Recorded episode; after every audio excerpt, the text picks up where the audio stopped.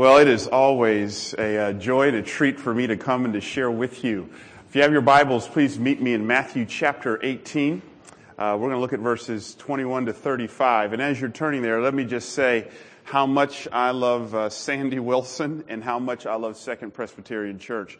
When we first got here, Memorial Day week in two thousand three, I just, at the top of my list was to figure out um, the key strategic churches in the city, and I wanted to get to know those pastors. So here's little old me. Um, our church is um, about twenty-six people at that time, and I just cold call, uh, and I won't even name the other pastors, but I just cold call a bunch of pastors. The only one who returned my phone call and invited me to their office, didn't know me, was Sandy Wilson. And now that just means a lot to me, and that speaks volumes to me, that he would spend time with me.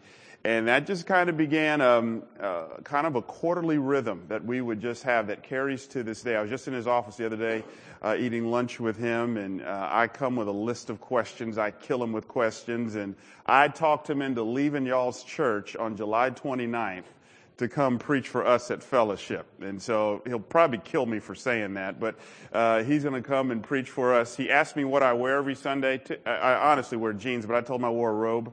Uh, so we'll keep that our little secret, okay? Uh, but Fellowship's going to look at him like he's crazy when he shows up in a robe. But um, I just cannot say enough about Sandy Wilson, how much I love him, how much I love Second Presbyterian Church. I... Um, I just absolutely adore what you guys are uh, are about. Matthew chapter eighteen, I, I really don't have anything new to say. I asked Sandy, what do you want me to preach on? He says, just talk about something that's near and dear to your heart. And uh, we've been in the Gospel of Matthew as a church really for about three years now. This is where we've been hanging out. We'll probably get through it in two thousand eighteen, somewhere along those lines. I'm just kidding. But um, uh, Matthew chapter eighteen, pick, pick me up in verse twenty-one, and we'll just read through verse thirty-five, lift up some thoughts, be extremely practical uh, with us this morning, and then we'll we'll call it a morning. Uh, it says, Then Peter came up and said to him, Lord, how often will my brother sin against me and I forgive him? As many as seven times? Jesus said to him, I do not say to you seven times, but seventy times seven, or one translation says seventy-seven times. By the way, I want to talk about the most difficult math problem in the world this morning. Verse twenty-three, Therefore the kingdom of heaven, Jesus says, may be compared to a king who wished to settle accounts with his servants. When he began to settle, one was brought to him who owed him ten thousand talents. Now you might want to underline that phrase. That is a, a huge key to understanding Jesus' story. And since he could not pay, verse twenty-five, his master ordered him to be sold with his wife and children and all that he had and payment to be made. So the servant fell on his knees, imploring me, have patience with me and I will pay you everything. Now this is ridiculous because one talent was worth fifteen years' wages. This guy owes ten thousand talents and his response is, have mercy with me and I'll repay you. Are you kidding me? Now that is religion, by the way. The mindset of religion is, is really a works-oriented view. So religious people think that they can pay off an insurmountable debt, when in reality we cannot. Verse twenty-seven, this is the key verse here. And out of pity for him, the master of that servant, you might want to underline this word, released him and forgave him the debt. But when that same servant went out, he found one of his fellow servants who owed him a hundred denarii. This is a couple of dollars, by the way. And seizing him, he began to choke him, saying, pay what you owe. So his fellow servant fell down and pleaded with him, have patience with me, and I will pay you. He refused and went and put him in prison until he should pay the debt.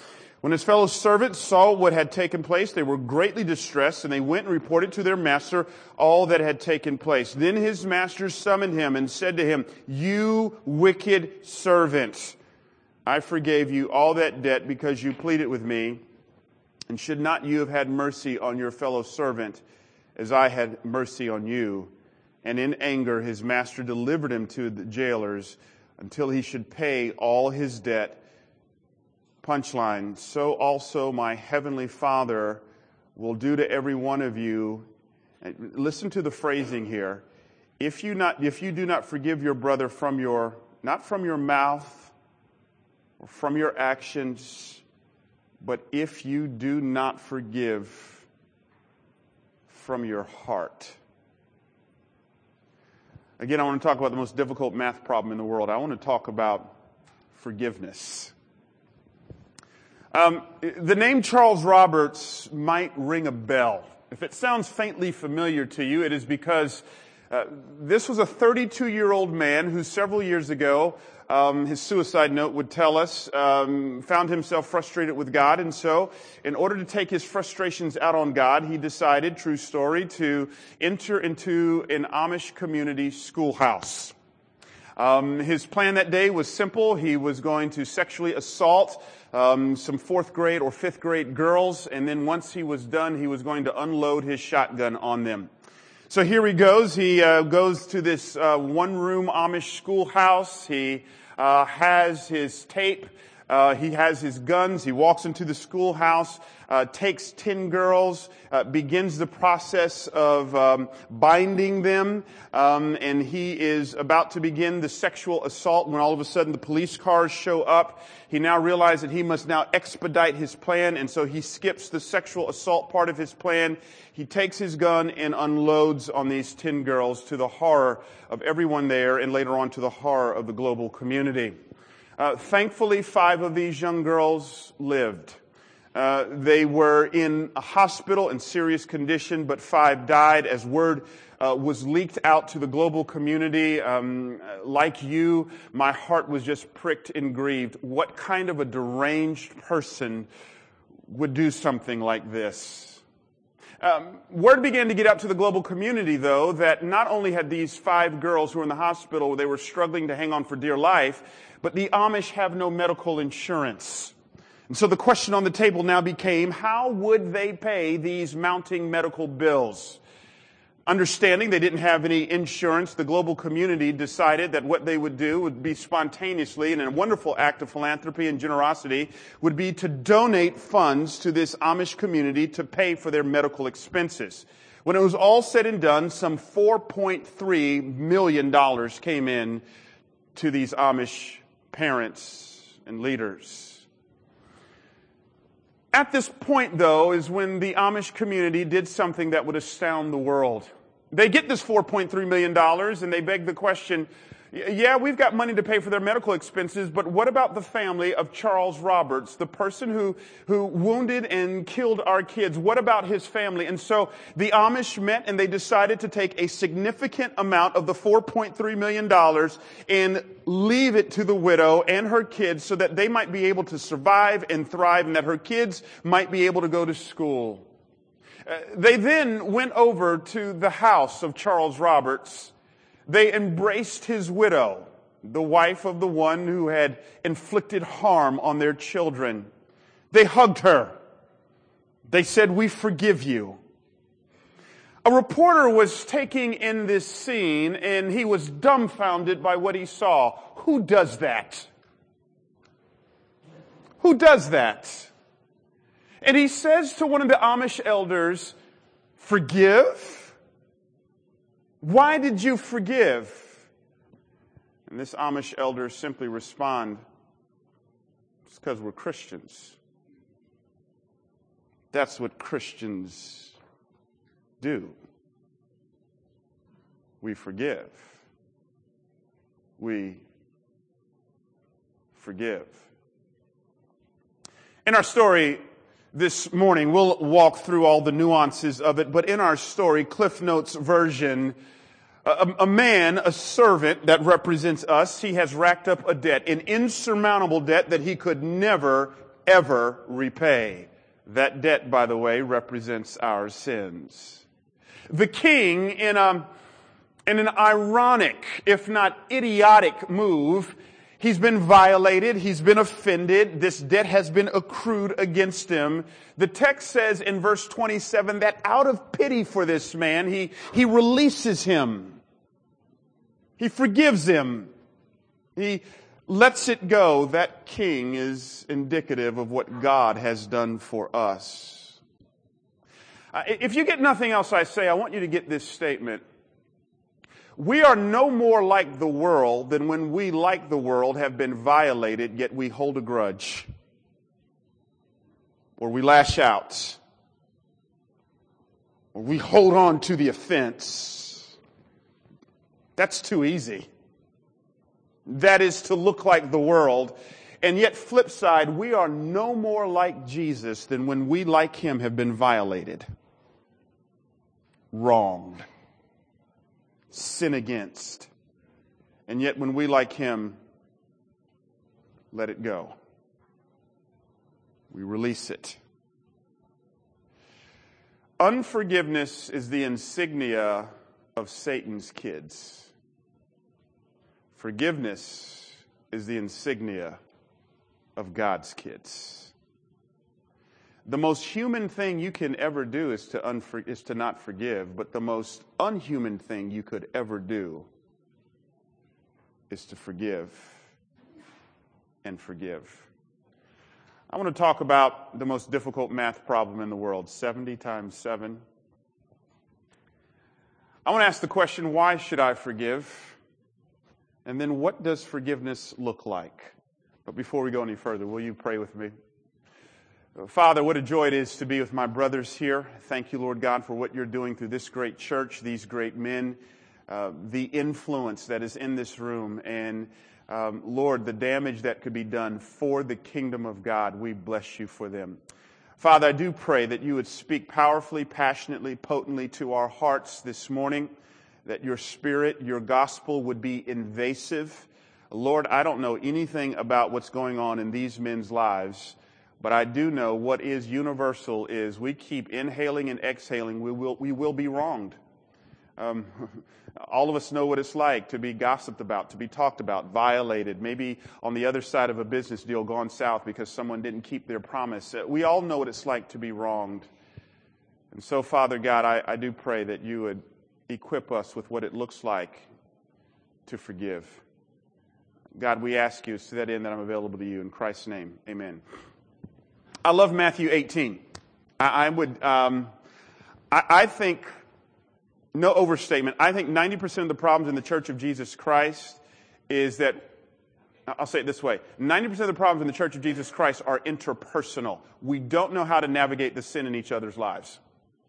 I, I just, I've been around this church thing for quite a while, and I am more and more convinced at the age of thirty-nine than ever before that if Christ followers, if we would just live Matthew eighteen, it would make a world of difference in our marriages, in our friendships, in our relationships, in our parenting, as churchmen, in the Church of Jesus Christ. So I, I just want to really encourage you, soak in, inhale, exhale, do Matthew eighteen, and you will see your relationships go to another level. Um, The reason for this is this. You walk through Matthew eighteen, there's a couple of things that become very clear. Jesus, number one, um, the whole premise to Matthew eighteen, when it talks about human relationships, it assumes this. It assumes people are messy. I want you to settle it. There's no such thing as a mess-free individual. All of us have issues. All of us have baggage. Um, the reason for that is because all of us are born sinners. If you read Galatians chapter five, as Paul is just talking about the works of the flesh, I was just reading this in my quiet time the other morning. Just go through that list again. Uh, dissensions, divisions, envy, jealousy, strife. The primary modus operandi of the flesh is relational dysfunction. So I just want you to understand, it kills me to hear non-believers say, or, or, or unchurched people say, you know, I used to go to church, I don't, I don't go to church anymore because church people are too messy. Well, here's what, here's what I always tell them, as if the frat house isn't. As if the college dormitory isn't. You put two people together, there's bound to be mess. Settle it. Settle it. Um, I, I said in a mixed audience, men and women, I said, I love it when women say, you know, I don't do well with women relationships because women are too messy, as if you're not. Okay? I didn't get any amens on that one. But I, I, I, I want us to, to settle it. You're messy. I'm messy. All God's people are messy. All right? So uh, l- let's do something a little culturally i- irrelevant. I grew up in the black church. In the black church, when we preach, we typically have people turn to their neighbors. Um, I understand I'm in a different context, but here's here's what, what I want to do. Turn to the person next to you and say, "You're a mess."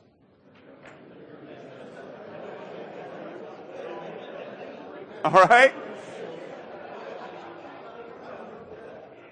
All right?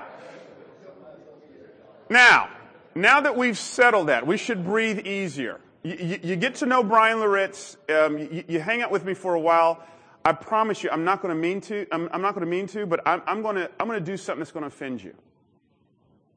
I, I, I'm, I'm going to do something that's going to hurt you. I, I am. I'm a now. Here's here's where we get in. in here's where we get in, in trouble in the Bible Belt. The, the the preeminent value down south is niceness. We're so nice. Now, niceness and messiness don't go well. So what we typically do down south is,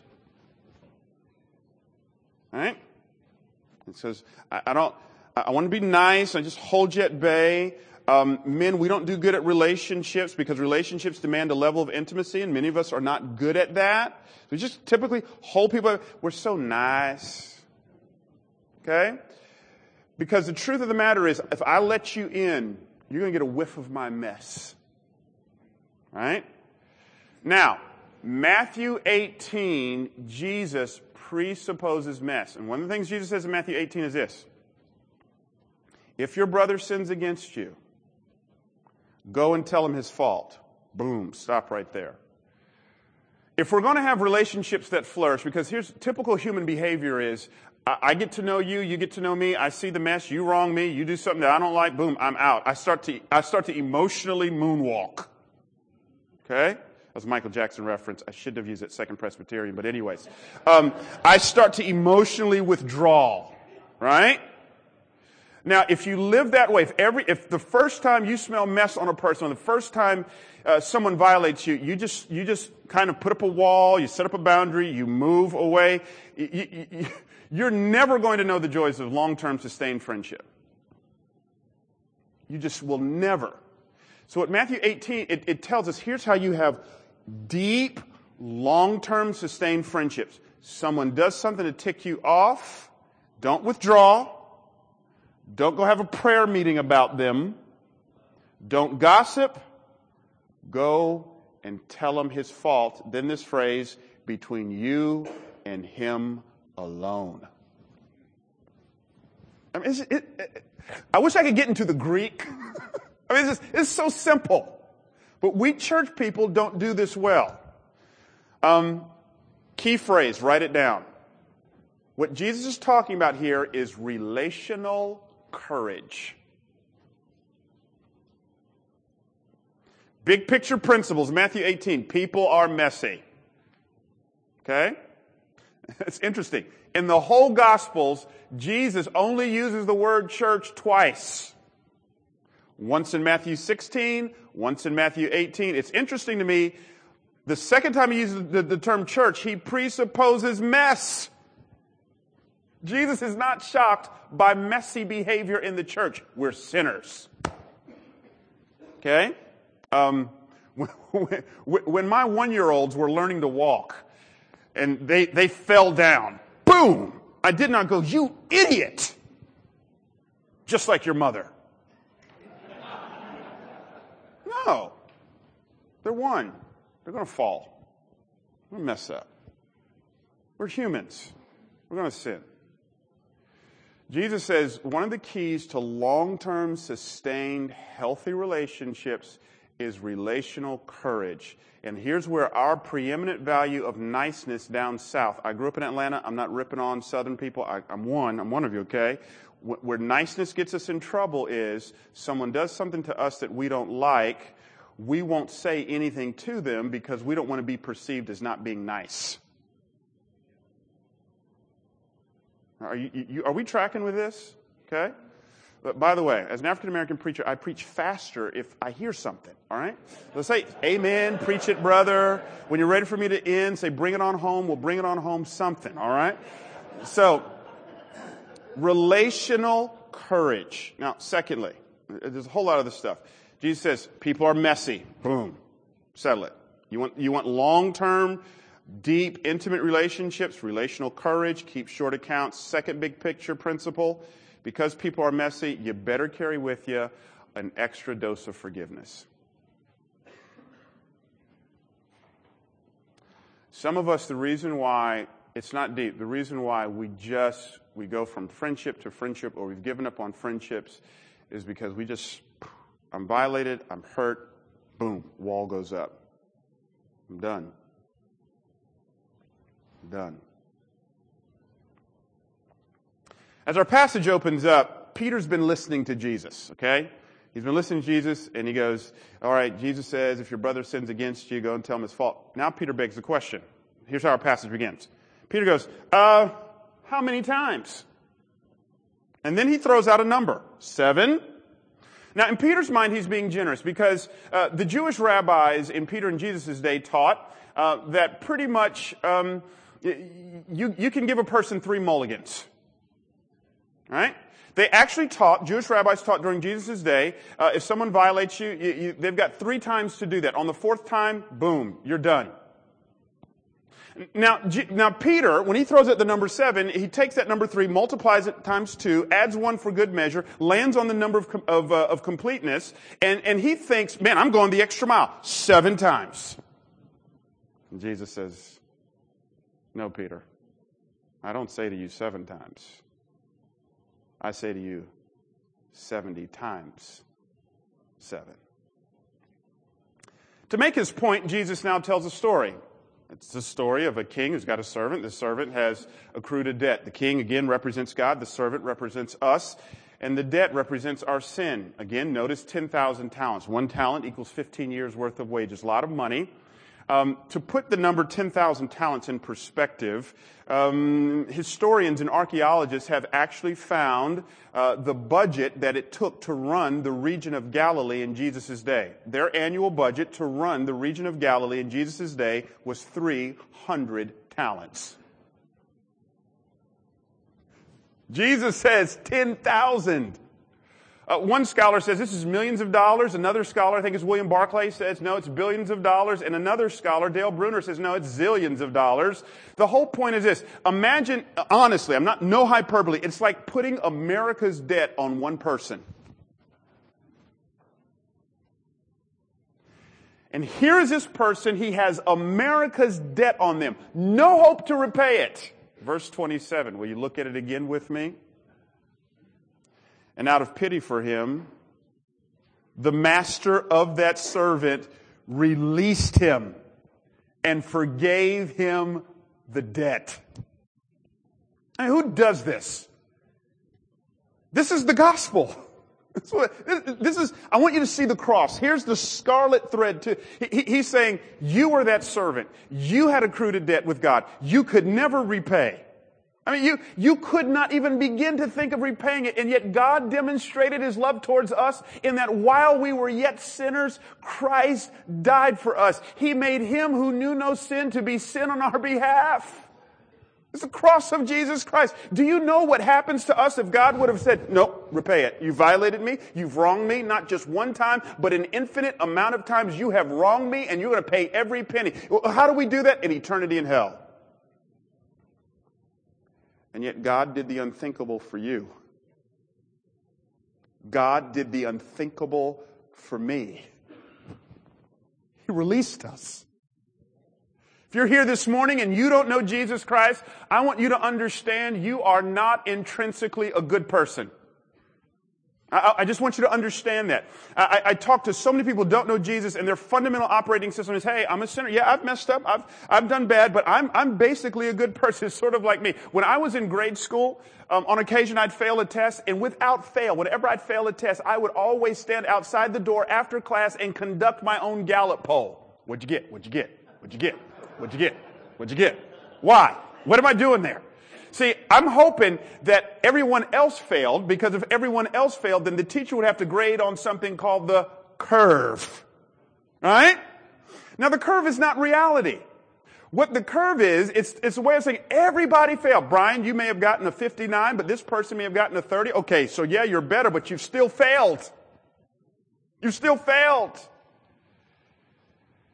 And yet, there would always be that one know-it-all nerd of a kid, man, that I would want to lay hands on. Why would I be angry? Because that kid broke the curve. You know why they were angry with Jesus? Because when Jesus showed up, he broke the curve. Jesus showed up and he said, "You're not the standard. I'm the standard." And because of that, you next to your neighbor, I'll, I'll say it this way. So my, so my youngest son is um, huge, big kid. His spiritual gift is eating. I've already got it figured out. When Jaden, hopefully in his twenties, when he'll call me and go, "Dad, I've, I've fallen in love with this girl. How do you know she's the one?" I already figured out what I'm going to say to him. When you can look into her eyes the way you look into my refrigerator, you're the one. She's, she's the one. Jaden loves to eat.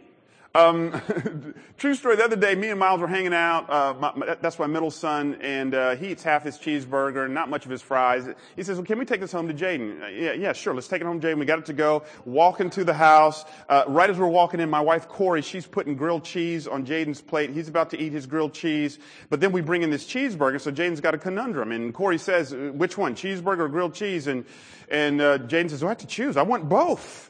I want both." And so I watched this seven-year-old kid eat both, just scarfs down the fries, the cheeseburger, and the grilled cheese. And then he gets finished. He loves this T V show. He gets finished eating both lunches, and he goes, "Man versus food, and man won." Now, I hate to say this. I don't know if you have a seven-year-old son or grandson, but I think if, if my son is in the octagon against your seven-year-old, I'm putting my money on my seven-year-old. I think he'll just have your seven-year-old bawling his eyes out. But my seven-year-old against me, no match. No match. What are we saying? If your standard of goodness is other people, they may score a fifty-five and you a thirty-nine, but in God's ledger, both are failing grades. We have accrued a debt, and yet God, through Jesus, did the unthinkable. Let it go. Now, irony of ironies. This man, having been forgiven, goes out and finds someone who, in the scheme of things, owes him pennies. "Pay me." The master hears about it and goes, "Are you kidding me? All that I have forgiven you, and you want to hold a grudge? You want to get passive aggressive? You want to shut down your heart?" See, let's just tell the truth here. Most of us are way too nice and way too sophisticated when someone wrongs us to lash out. No, we're, we're way too cool for that. We just wall off our hearts. We just give the silent treatment.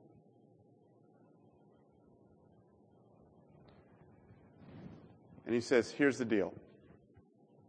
Throw him in jail until he should pay the debt, which means he's never getting out. What is God's point? Jesus is saying a failure to forgive lands you in hell for all of eternity. Boom, he's not preaching works salvation. Jesus is saying one of the clear indicators that I have come to the foot of the cross, that the gospel is alive and well in my heart, one of the measuring rods that I know I'm saved, is I forgive. I let it go. I forgive. Parenthesis. Forgiveness and the pursuit of justice can go hand in hand. If you take the Sandusky trial, I will assume guilt. I'm not saying, uh, let's just assume that he is. I think those boys are right to pursue justice. Absolutely. I think they are right to go to the court of appeal, to, to go to the court of law. And if he's done it, he should be thrown in jail.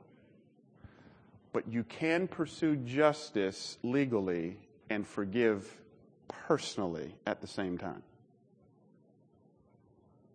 So don't anyone leave here saying um, there is no place for the legal realm. Eh, yeah, there is. There is. But as it relates to Brian's heart, I let it go. Let it go. Why do I forgive? Answer, the gospel of Jesus Christ. Show me anyone who does not forgive, and I will show you someone who at the very least does not understand the gospel. And I will also show you someone who quite possibly may not be saved. What does forgiveness look like? What does it mean? Three things. Forgiveness, number one, is irrational. Forgiveness, number two, is costly. And forgiveness, number three, is freeing. Forgiveness is irrational, it is costly, and it is freeing. Here's this man. He owes billions of dollars. Verse twenty-seven again, out of pity for him, the master of that servant released him and forgave him the debt. Huh, it does not make sense. It, does, it, it, it totally doesn't make sense. What makes sense is, you wrong me, you need to pay something back. What makes perfect sense? You wrong me, we've got to keep score. That makes sense. That's rational, isn't it? That's rational. Forgiveness, fundamentally, settle it. Fundamentally, forgiveness is irrational. Think of the movies that move us. Um, I love mafia movies, which, again, as an African-American person, I should not, because we're always the first to die in mafia movies. Um, if you watch Goodfellas and you saw Samuel Jackson, you knew he was only going to be around for a few minutes. But anyways, I still love them. Um, and so if you take The Untouchables, the movie The, the Untouchables, nineteen eighty-seven, here's Sean Connery and Kevin Costner in a moving scene in that movie. Sean Connery says to Kevin Costner, they pull a knife out on you, you pull a gun out on them. They send one of yours to the hospital, you send one of theirs to the morgue. And that makes perfect sense. Or eight years later, nineteen ninety-five, Braveheart. You know, here's the guy, the English have killed his wife, and what does William Wallace do? He does not say, I'm going to let it go. No, he goes and attacks the English. He kills them, and he launches an all-out assault on them, and it makes perfect sense. Um, two thousand four, Man on Fire. No, don't, know, don't know if you ever saw the Denzel Washington version. Here he is. He's a bodyguard, and they kidnap this little girl. He's supposed to be watching over him, and what does he do? He goes on a killing spree on this girl's attackers. Off the fingers, all that stuff, on and on we can go. Now watch this. As we're watching those movies, something in us goes, that's right. That's right. Don't let it go. They wrong you, get back. Especially, especially um, in a man's heart. You've never counseled your kid. Someone slugs you in your kid's face. Oh, don't say anything. Just turn the other cheek. Something in us, especially as men go, as men go, get back. It's not what Jesus teaches. I forget who said it. I think Dale Bruner said it. Yeah. The insignia of the world's heroes is revenge. Yet the insignia of God's heroes is forgiveness. Listen to this quote by C S Lewis. Will you hear it? To be a Christian means to forgive the inexcusable because God has forgiven the inexcusable in you. This is hard. It is perhaps not so hard to forgive a single great injury, but to forgive the incessant provocations of daily life, to keep on forgiving the bossy mother-in-law, the bullying husband, the nagging wife, the selfish daughter, the deceitful son. How can we do it? Only, I think, Lewis says, by remembering where we stand, by meaning our words when we say in our prayers each night, forgive us our trespasses, as we forgive those that trespass against us. We are offered forgiveness on no other terms. To refuse it is to refuse God's mercy for ourselves. There is no hint of exceptions, and God means what He says. Forgiveness is irrational. What's rational is to keep score. What's irrational is to let it go. Secondly, forgiveness is costly. So let me get this straight, King. He owes you billions of dollars. Billions. I, I, I get it. He can never repay, but you can get something back. He just lets it go. In the process of letting it go, he's out some money. Forgiveness is costly. Tim Keller says it this way. Uh, forgiveness is a suffering. Why? When you wrong Brian Laritz, uh, in, in a passive-aggressive way. Um, I want to withhold now from you. And I want to make you feel that. You've wronged me. I'm going to withhold. And I want you to feel, I want you to suffer. Because I think through my unforgiveness, you're going to suffer. But for me to forgive, to let it go, while that blesses you, that inflicts a hint of suffering on me. We look no further than the cross for this. Was forgiveness costly to Jesus? It was a suffering for him. All of us have heard the name Corrie ten Boom. Uh, Corrie ten Boom was thrown in a Nazi concentration camp because her family uh, provided safe havens for Jews against the Hitler regime. While in this Nazi concentration camp, uh, Corrie ten Boom's sister was killed. Years later, after she's out, Corrie ten Boom is speaking at a church, and um, right after speaking, a guy comes walking down the aisle with his hand extended. She recognizes him immediately. It is the Nazi concentration guard who killed her sister, Betsy. And he's walking down the aisle, and he says, "I am a follower of Jesus now. Forgive me." Listen to what Corrie ten Boom writes. Man's hand is extended, the same man who killed her sister. "I had to do it," she writes. "I knew that. The message that God forgives has a prior condition, that we forgive those who have injured us." So here she is, she's thinking these things. "Jesus, help me," I prayed silently. I can lift my hand. I can do that much. You supply the feeling. And so woodenly, mechanically, I thrust my hand into the one stretched out to me. And as I did, an incredible thing took place. The current started in my shoulder, raced down my arm, sprang into our joined hands, and then His healing warmth seemed to flood my whole being, bringing tears to my eyes. "I forgive you, brother," I cried with all my heart. For a long moment, we grasped each other's hands, the former guard and the former prisoner. I had never known God's love so intensely as I did then. Forgiveness is irrational. Forgiveness is costly. But finally, forgiveness is freeing.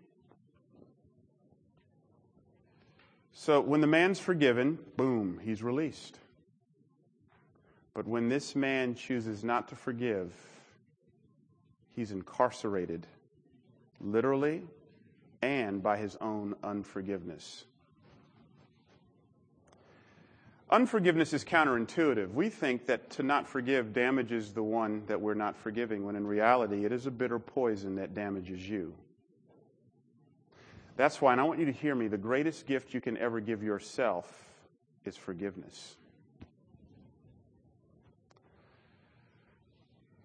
Like many of your homes, Corey and I, we have an alarm system in our home, and at night, um, in order to um, turn it on uh, in a way that allows us to move about inside our house, we hit a button called Stay and punch in the code. Now, this will do two things. Number one, um, this will keep those on the outside from getting close to us on the inside. But also, when we hit this button, Stay in the code, we can't leave. We're trapped in our house. That's unforgiveness. You can always spot a person who has forgiveness issues, who has not let it go, because they've hit Stay on the alarm system of their souls, and you can't get close. You can't get in, they can't get out. They are trapped by their own unforgiveness. Let me end with this. When I was seventeen years old, there was a, um, a pivotal point that happened in my life. Um, a close friend of mine named Craig Tarleton, at the age of seventeen, died.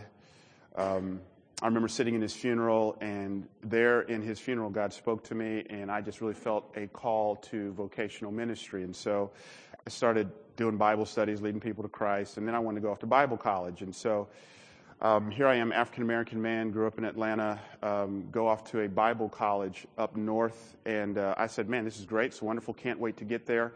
Everybody's going to love Jesus. Um, I was uh, one of a handful of African-Americans, uh, but I was excited about it, looking forward to it. Long story short, a couple months into it, one of my classmates called me a nigger.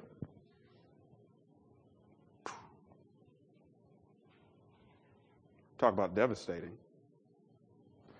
When that happened, I checked the box. I forgave him with my mouth, not with my heart. I said, white people are something else, especially conservative white evangelicals. I'll never, that's what I said. In my heart of hearts, I said, I'll never be around them again. When I graduated a couple years later, I remember sitting in my parents' Ford Aerostar. I took that thing to the prom, by the way. Sitting in my parents' Ford Aerostar, cap and gown on, leaving campus, and I told myself, don't even look in the rearview mirror. This is the last time you'll be around white people again.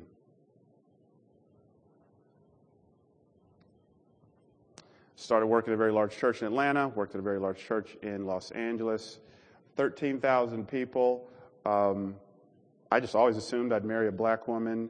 Lo and behold, one of three non-African-American women who are there. This girl is half Mexican, half Irish. Um, I fall in love with her. At the same time, I get called to work at a all-white church pat, practically in Pasadena. I'm going, oh, I felt like Jonah. Like, I'm going to work, going to work for people I don't like. Then, lo and behold, I get called to come to Memphis, Tennessee. I just, I'm not trying to go to Memphis, Tennessee. I've heard the stuff. Lead a multi-ethnic church, but God said go. The whole time, I'm preaching, but in my heart, I'm angry. And here's one of the things I've learned about unforgiveness. Unforgiveness affects those around you. I just, I would not let my white brothers get close, boom, but I'm preaching this message, glaring hypocrisy, just holding people at bay. I remember some of my African-American friends coming to visit me going, dude, what happened to you? Where's the joy? Some of us have turned, I know what it's like to turn into a different person because we didn't forgive. In other words, here's what the Lord started saying to me. You gave a guy, this thing happened, Brian, fifteen years ago. You've given a guy power over you that you should never be. He's changed your personality.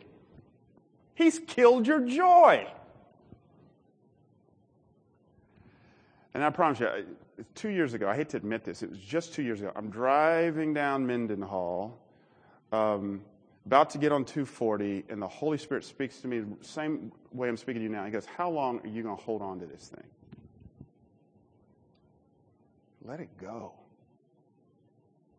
And right there, right before I got into two forty, I'm at that light.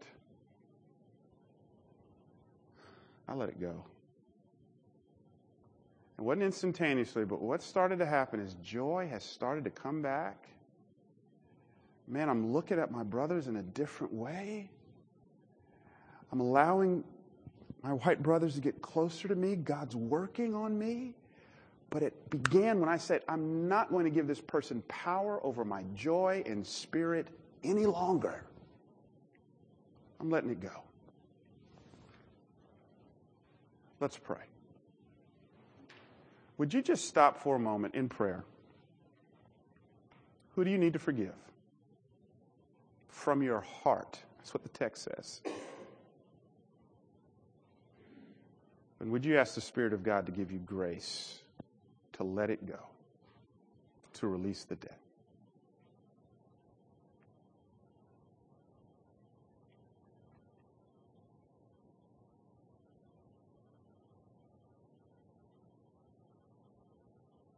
Father, gospel truth, we have violated you, we have sinned against you, we will sin against you, we will violate you today. We have accrued a debt with you we have no hope of paying. But gospel truth number two, you have released us of our debt. That if we confess our sins, you are faithful and just to forgive. Gospel truth number three, because we have accrued a debt with you we could not pay, because you have forgiven us, we are obligated to forgive others, not just from our lips, but from our heart.